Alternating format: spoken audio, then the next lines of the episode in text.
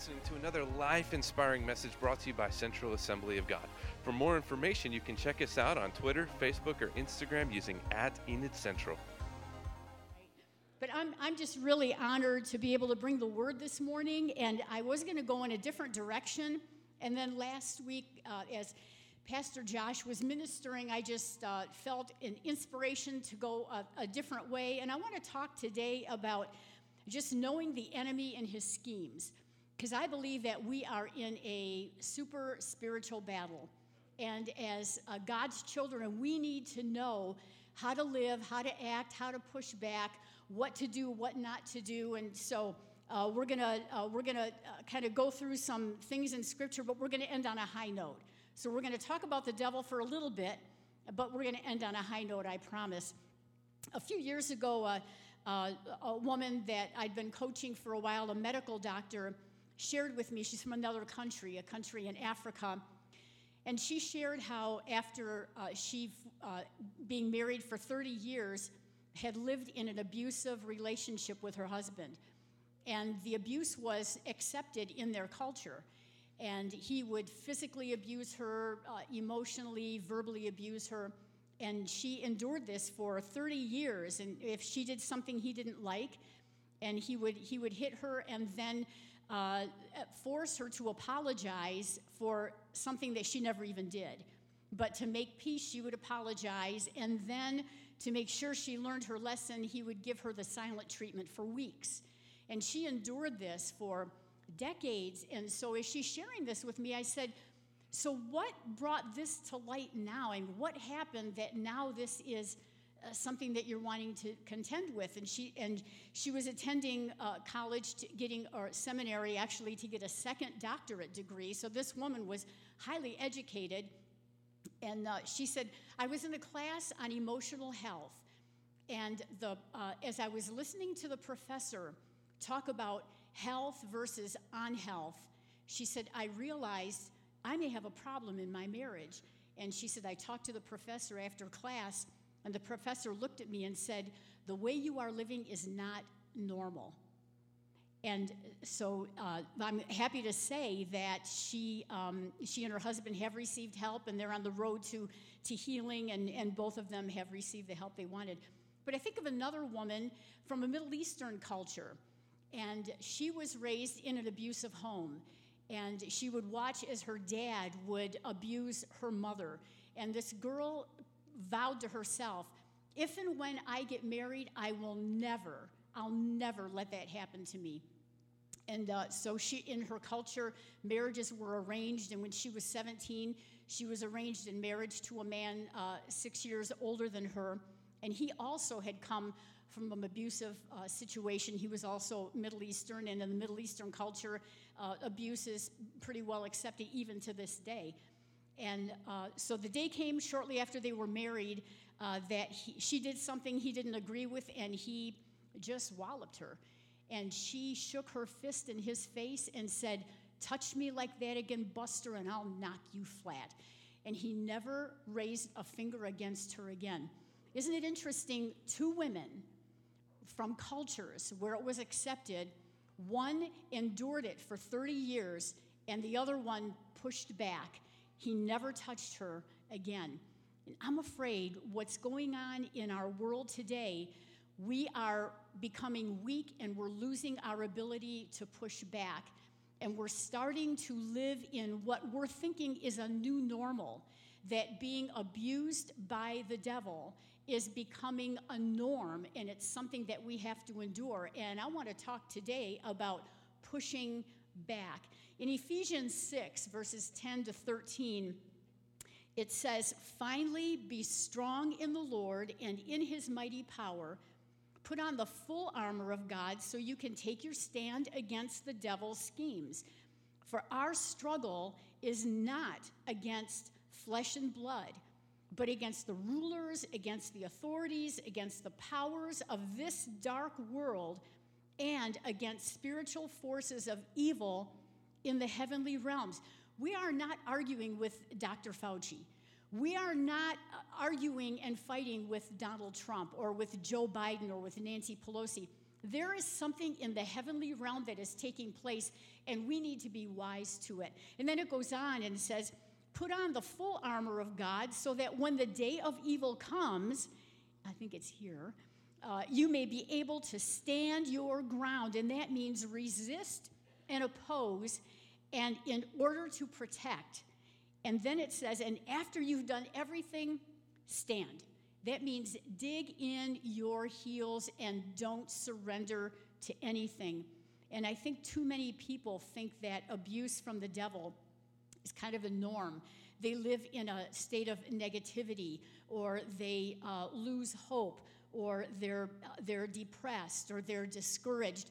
And they think this is the way that life has to be because everything in the world is like that. And so now it's kind of crept into our homes, and this is normal. But I want to tell you today, it's not like that in the Jesus culture because he calls us to peace and to joy and to safety. In, in the, uh, the Corinthian church was put under a test, and in uh, uh, uh Paul said in 2 uh, Corinthians 2:11, he said, "Pass the test in order that Satan might not outwit us, for we are not unaware of his schemes. And as children of God, we need to be aware of how the enemy is working and how he's creeping in and what he's doing so we can stand firm and uh, protect what is ours. So we need to not fall for his tricks. We need to not let him take advantage of us. And we need to not be victims. He wants us to have a victim mentality in the kingdom of God. Now imagine that. We've heard for weeks how Pastor Josh has just I mean, uh, so encouraging words of being overcomers and wearing the armor of God. But the devil wants to keep us down into a victim mentality. And I resist that today. And every one of us need to resist. We are not victims. We are not victims.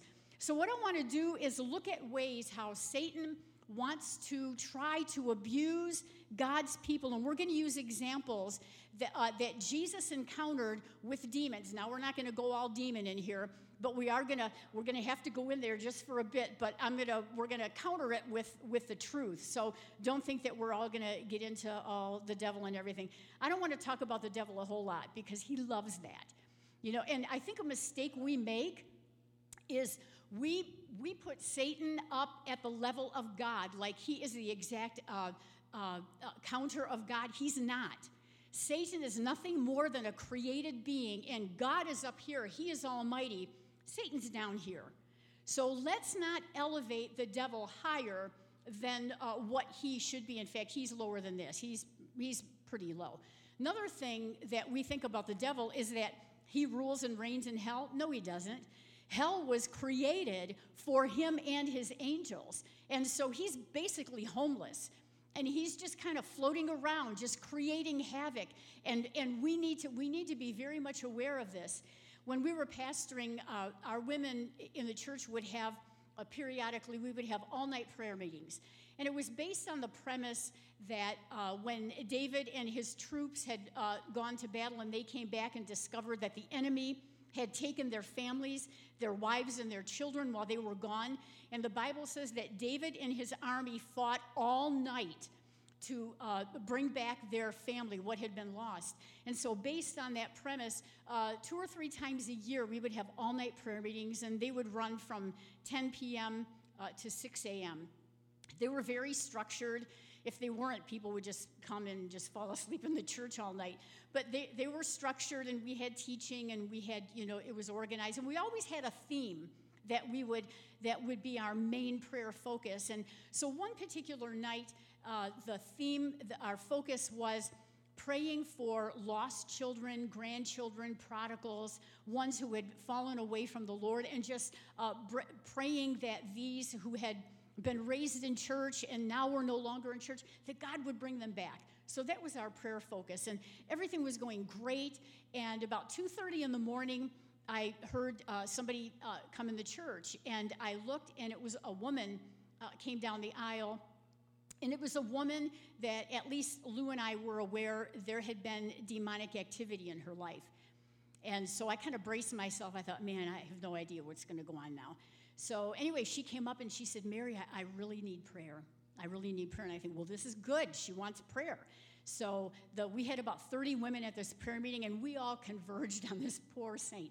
And so she's we're praying, and uh, starting at 2:30, we began to pray. We were singing, we we're quoting scripture, and uh, there was uh, she was being delivered. I'll just I'll just say that she's being delivered, and we can tell more and more the peace of God was coming over her. And by six o'clock, there was such a peace in that sanctuary. We're all like, Hallelujah. Oh, Lord, thank you. This is awesome. And I went home and I told Lou, I said, You never believe what happened. And so I shared it with him, and we're like, Yeah, this is great, man. We fought the devil. Sometime later, we had some missionaries from Kenya who were ministering at our church, and uh, they were at our house, house for dinner. So we were just kind of talking about ministry, and I shared with them what happened, and they're listening very intently. And when I finished telling them what happened, the missionary looked at me and said, and what was your purpose for the prayer meeting?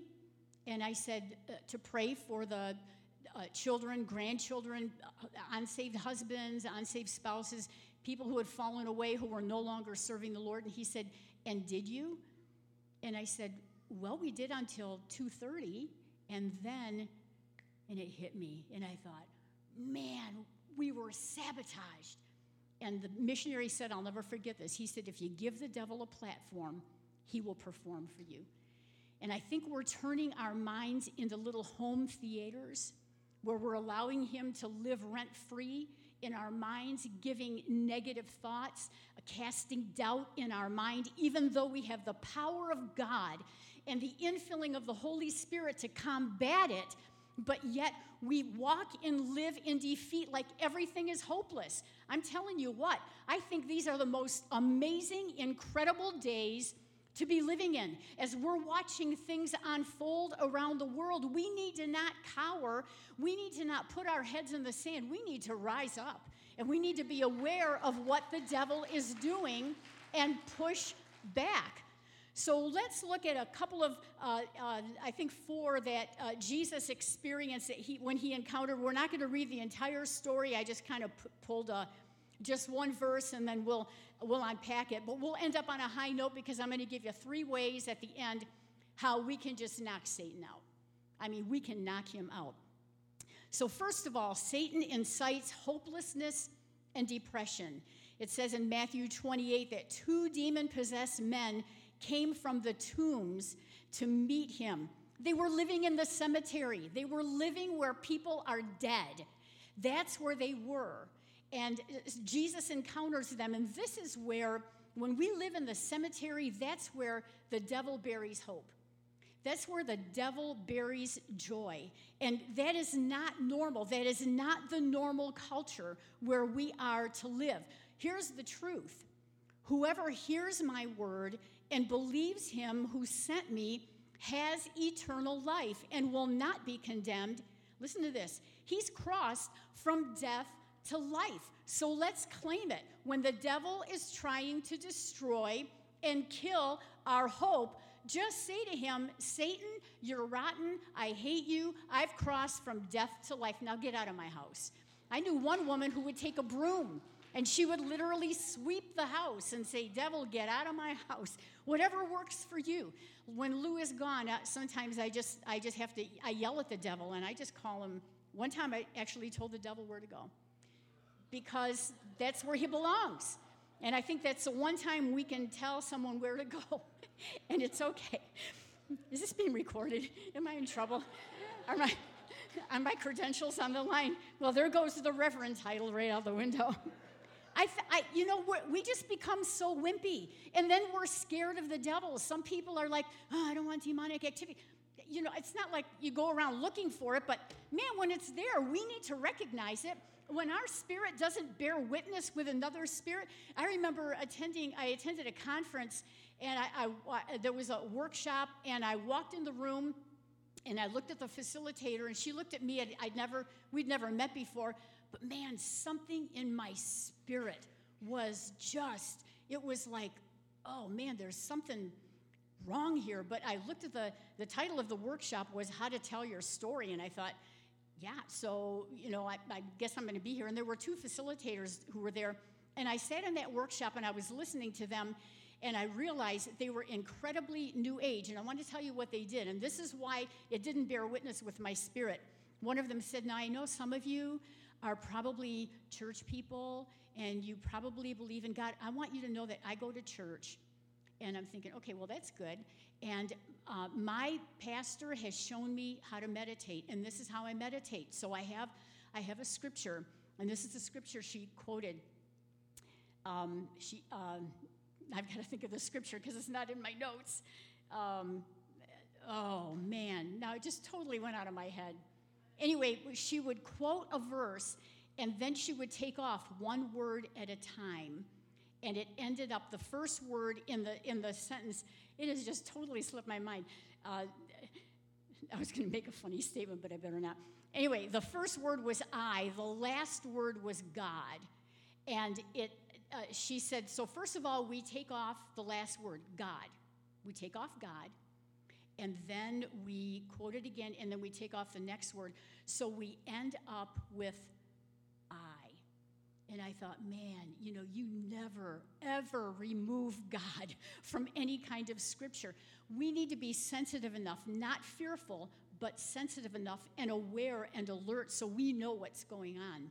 And then the devil incites self destruction. It says in Mark 5 that night and day among the tombs, here we are in the cemetery again, and oh, I just thought of it. Here's a scripture. Let me go back. Be still and know that I am God. So it, the first word was be. So should be still and know that I am God. Be still and know that I am. Be still and know that I. Be still and know that. Be, and then it ends up with be, just be. And so she's taking scriptures off, and that was how she meditated. It's a trick of the enemy. Anytime he would begin to erase anything in scripture, it's a trick of the enemy. Okay, let's move on to uh, self destruction. So, night and day among the tombs and in the hills, the demoniac would cry out, cut himself with stones. I mean, what a terrible thing. But this is where we become our own worst enemy and we kind of self destruct. We have a lot of negative self talk. We, uh, we uh, uh, cut our own faith, wondering, you know, it, it, does, God, does God really answer prayer? We break our own heart when we're questioning, does God even love me?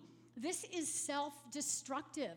It can destroy our own faith. And that's exactly what that, what that demoniac was doing. And I'm telling you, people, it's not normal. Don't live there.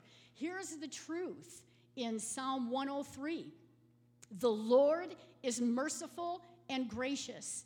He is slow to anger and abounding in steadfast love. He does not deal with us according to our sins.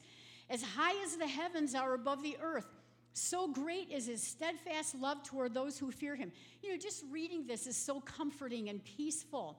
Why would we want to listen to the devil's lies? God doesn't love you. He does not answer your prayer. He doesn't care about you. He's forgotten about you. He's gone from your life.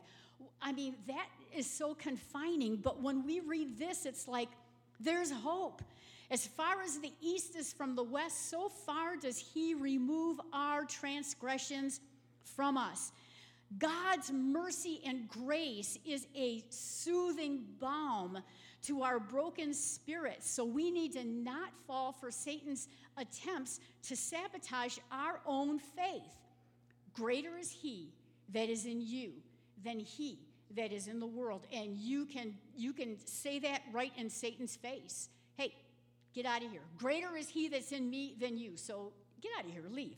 If we resist him, he has to leave. He's gone. We need to not entertain him. We need to not converse with him. Just tell him, go.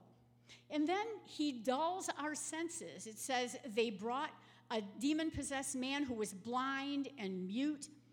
And uh, then uh, uh, the, that's in Matthew. And then in Mark, there's another one. Jesus rebukes it and says, You deaf and mute spirit, I command you, come out of him and never enter him again. In fact, the Bible says that Jesus cast out demons with one word, and the word was go. Just go. So, blind, mute, and deaf, losing the ability to see things clearly, to hear the Spirit of God, to even speak the truth. It's like a hostage who's blindfolded. We've seen all those, you know, movies and TV series where they kidnap somebody and they're blindfolded. They have a bag over their head. They got duct tape on their mouth and they're handcuffed and and they're just the the senses are totally and completely dulled. And this is where Satan wants to come and dull our spiritual appetite. He wants us to lose any sensitivity or any desire to be where uh, God wants us to be in His presence. We lose desire to read the Word. We lose desire to pray. We lose desire to even come to church and to be with God's people. When uh, before Lou and I pastored, we worked at a ministry called Teen Challenge, and for those who aren't familiar with it, it's a residential program for uh, people with life controlling problems. We worked there for a number of years. And the program was a year long, and uh, uh, it was a great program, very high success rate. And unfortunately, there would be some uh, students who would graduate from the program, and then in a period of time, they would uh, kind of fall back to their old ways. And they'd call the center and say, Hey, man, I really messed up can I come back for just a while? So we created a reentry program for four months for the guys who had uh, slipped up, gone into their old ways, and then we, they'd come back. And um, I could say probably, and correct me if I'm wrong, Lou, but I would say 100% of the time when these guys would share their stories with the other students, they would say, You know, I was doing good, and then I got careless with my daily devotions. And I didn't spend time every day in the Word and praying. And then it was really kind of weird because then I started losing interest in even going to church. And then all of a sudden, my old drug friends showed up, and there they were. And before I knew it, I was right back where I had started before I even came into the program. I want to encourage you, and I don't want to sound legalistic, but I'm just going to sound legalistic. We cannot begin our day without meeting with God without having a scripture verse that we claim, that we live, that we meditate on, where we just touch the presence of God. I'm not talking about a two hour Bible study. I mean, unless you want to do that, that's awesome, do that. But if we would begin every day in the Word, have some kind of a systematic study or reading of the Word. I, one of the wisest things my dad told me, and my dad told me a lot of wise things, but one of the wisest things he shared with me when I was just a kid, he said, read the Bible every day, but it but it doesn't matter how much you read as much as what you get from what you read. And if you read one verse and it stands out to you, that's all you need. Just think on that verse the rest of the day.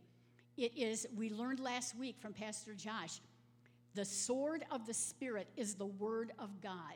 And that is what we use to defeat the devil. It is not normal to have, uh, to lose our spiritual appetite. It's not normal to live like that. So here's the truth You, God, will keep us in perfect peace whose mind stays on you because he trusts in you. And here's another one if you hold to my teaching, you are really my disciples. Then you will know the truth, and the truth will set you free. The Word, His presence, the Holy Spirit will keep our spiritual senses sharp, and that sensitivity is what will make us aware of the devil's tricks. You know, if you really want to discern right from wrong, you need to study what's true. And if you study what's true, you'll automatically know what's false. In fact, people who handle money, the way they teach them to identify um, uh, uh, counterfeit money is they will teach them, they will have them handle uh, authentic currency. And then after they've handled that and they know how it feels, they'll slip in a counterfeit. And they know that they've been able to identify when they can feel that, just feeling the difference. So we need to study what is true and then we will automatically, we, the confusion of true, false, it's going to be gone because we've studied the truth. And then uh, he incites fear. It says the two demoniacs were so violent that nobody could even pass that way. Uncontrolled emotions of fear and anxiety and even anger, violent anger. Uh, just it's it's not normal.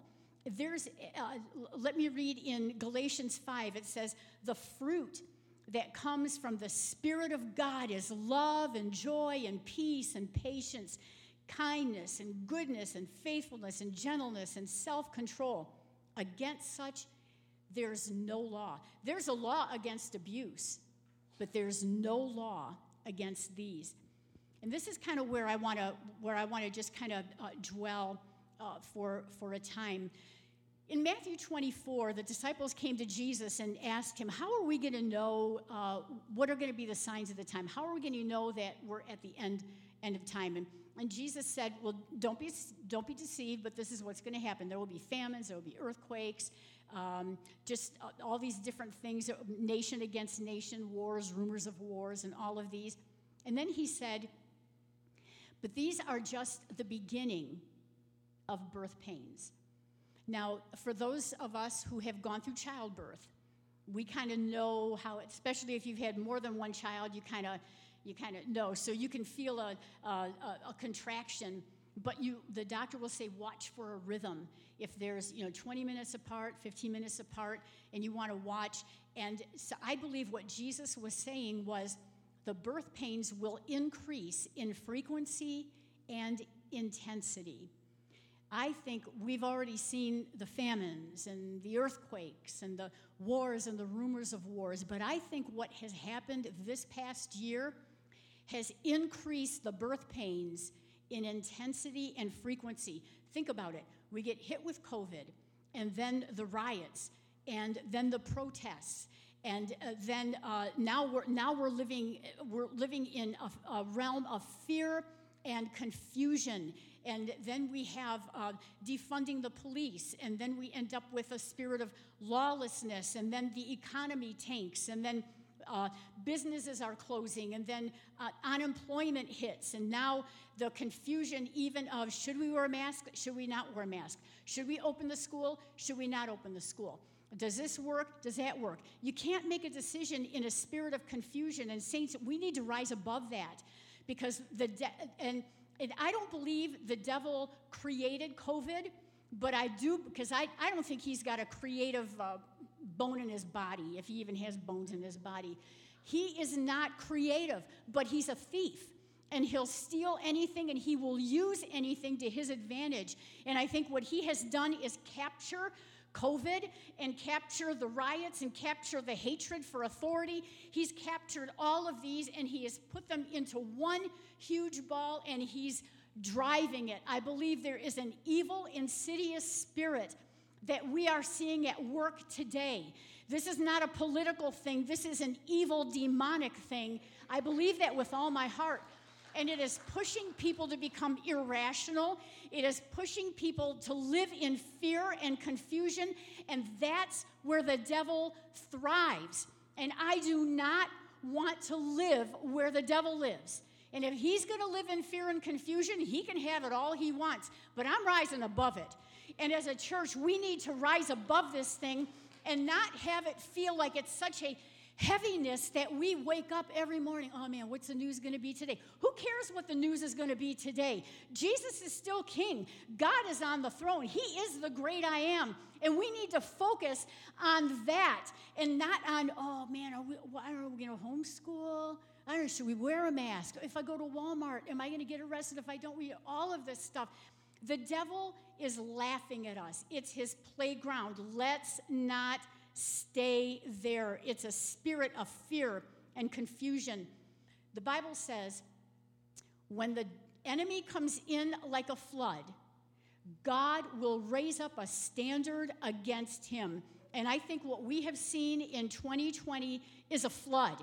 It is a huge flood. It's a, it's a tsunami that has hit not just our nation, but our world. I mean, how, how weird is that? Who would have thought you know, on New Year's Eve, New Year's Day, when you got up and you were making your New Year's resolutions, did it ever occur to you to think that, wow, man, you know, I might not have a job and, or, oh, you know, COVID and uh, ne- never crossed our minds. We're just looking forward to another great year and Jesus and bam, it hits. That's how quickly, that's how quickly it is. And so we have to know just from the speed of that, the rapidity of it, is that there's got to be something evil. There's got to be something demonic behind it.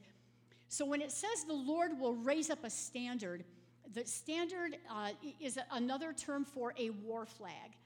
And when troops would go to battle, uh, during the Civil War, for example, they would be out in battle. The battle would be so loud that they couldn't hear any vocal commands, they couldn't hear the bugle call. So the, command, the commanding general would hold up a banner. He would hold up a flag, and so the troops, to know where to go and what to do, would just look for the flag. And if the flag was still, but they could see it high, but it was still, that was a signal for them to come and gather around the commanding general. And if the flag was moving, that was their signal move with the general. Saints, he is raising a flag. God is raising a standard that is higher than COVID.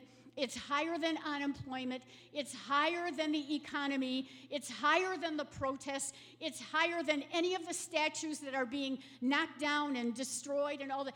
His, we need to rise up and see the banner and see the flag that God has raised for us. And we need to not let the devil keep us down so we can't even see the flag. We need to, we need to really be careful with, with the battles that we have. And it says in Isaiah 35 say to those with fearful hearts, Be strong, do not fear. Your God will come. He'll come with a vengeance, with divine retribution. He will come to save you. He's waving that standard. So let me give you three ways that we can combat the enemy. Number one, write out your testimony. Now, I know that sounds kind of wonky, like, my testimony. Why? I know my testimony. No, write it out.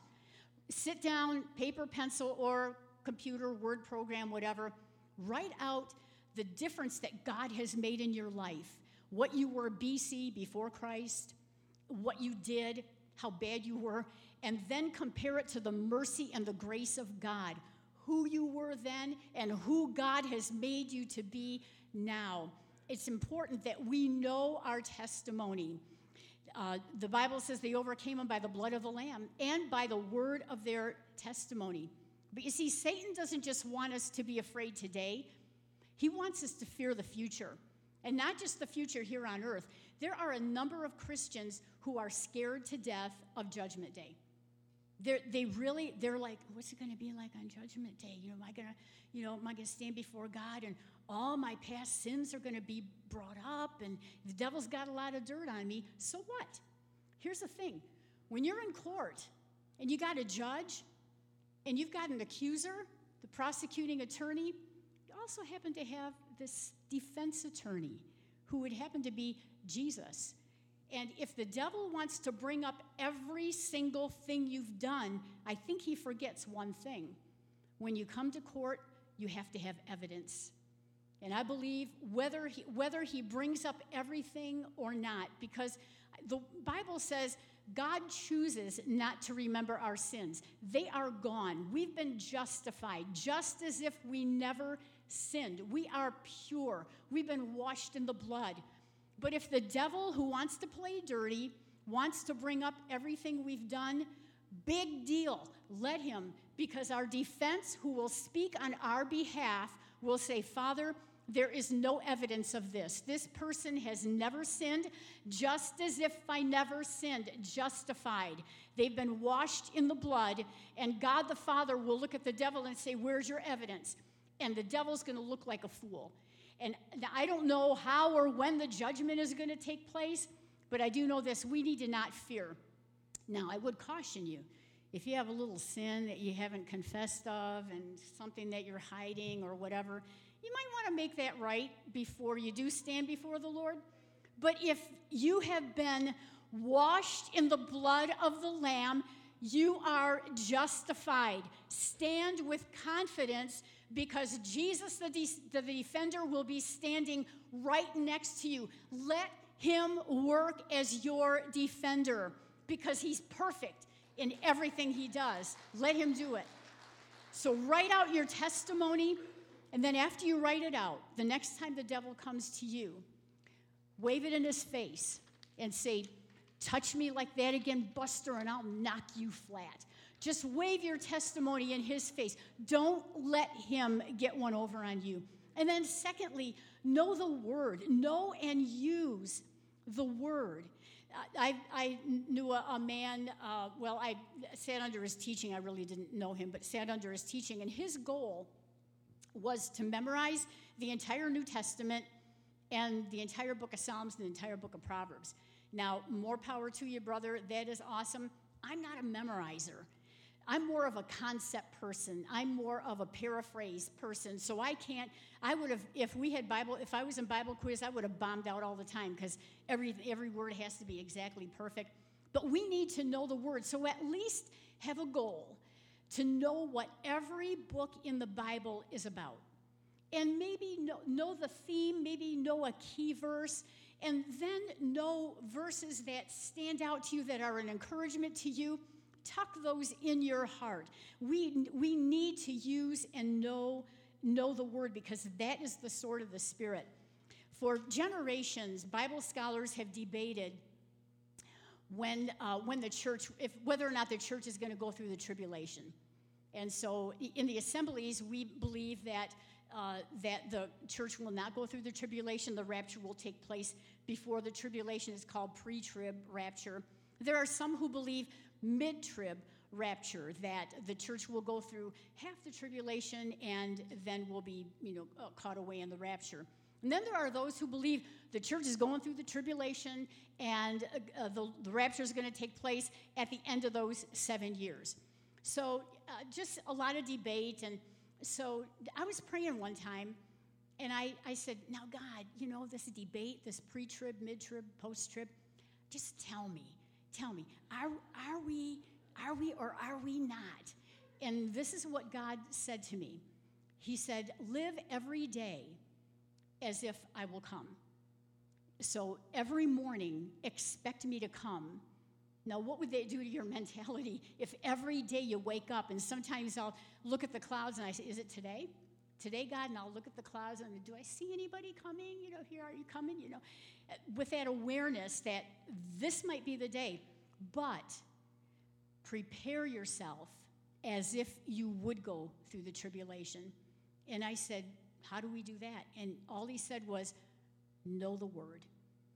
Now, I don't know if as things get worse in the world, if there will be persecution that will come against the church, that will come against believers there might be a shortage. They might confiscate Bibles. I don't know, because maybe someday these people who hate God are going to realize how powerful the Word of God is, and they're going to be, let's take away their power. Well, He's within us, so they can take away all the Bibles.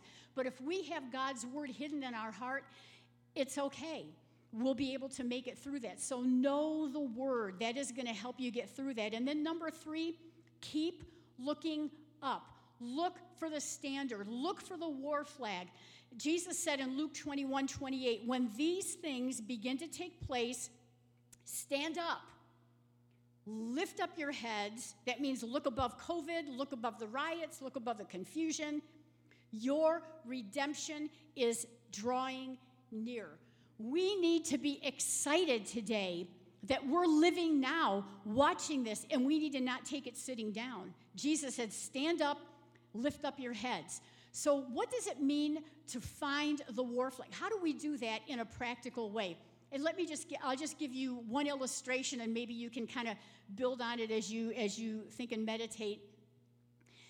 Uh, uh, all of our lives, for those of us who've been raised and taught in church, we've heard about the Antichrist. And, you know, and, and I've always wondered how can this guy, this wicked, mean, evil, sinful guy, come and deceive like millions of people.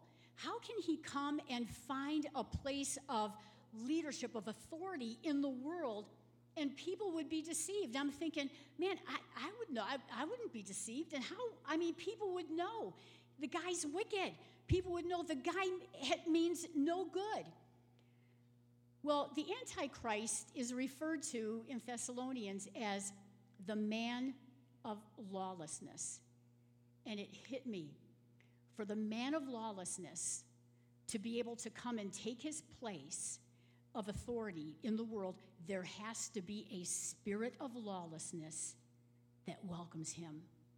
And what we are seeing, saints, a spirit of lawlessness, a disrespect for the police, a pushback, fighting against the ones who are the law enforcers. And there is a spirit of lawlessness that has that has taken over.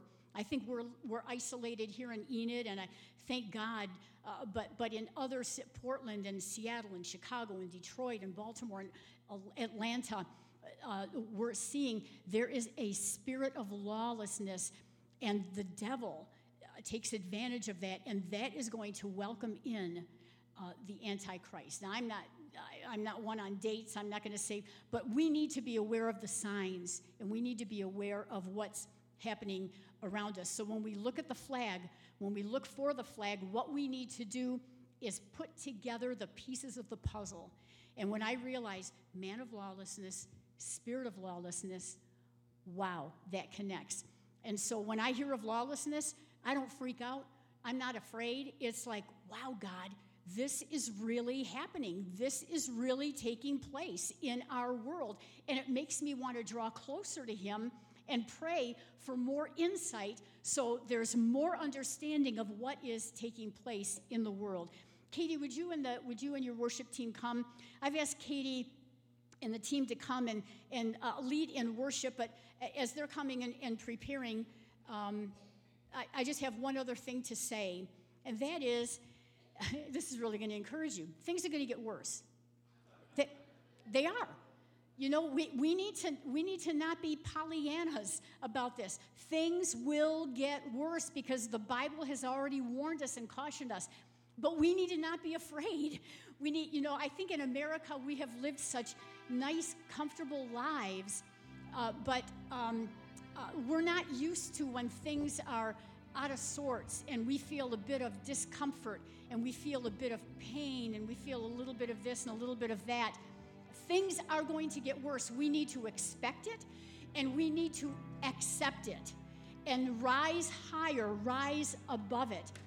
We are privileged to be, to be living in this day and age I remember a missionary sharing uh, a few years ago. She said, You know, I always thought when I get to heaven, I'm going to go to Daniel and ask, What was it like to live in the lion's den?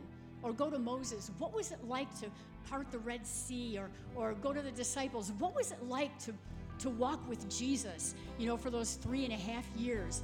And she said, And then I realized they are going to ask us, What was it like to live in the end times. What was it like? I can see John coming to us saying, What was it like to live when the book of Revelation started to make sense? When the pieces were coming together, I can hear Joel coming and saying, What was it like for the prophecies to be fulfilled? And we need to be prepared with an answer. When you're in heaven, and they ask, What was it like to live in the end times? Saints, we are privileged and honored to be living at this time in this place. Let's take advantage of building the kingdom of God. While the devil is hard at work trying to tear it down, Let's build it up in Jesus' name. Go ahead and sing, Katie.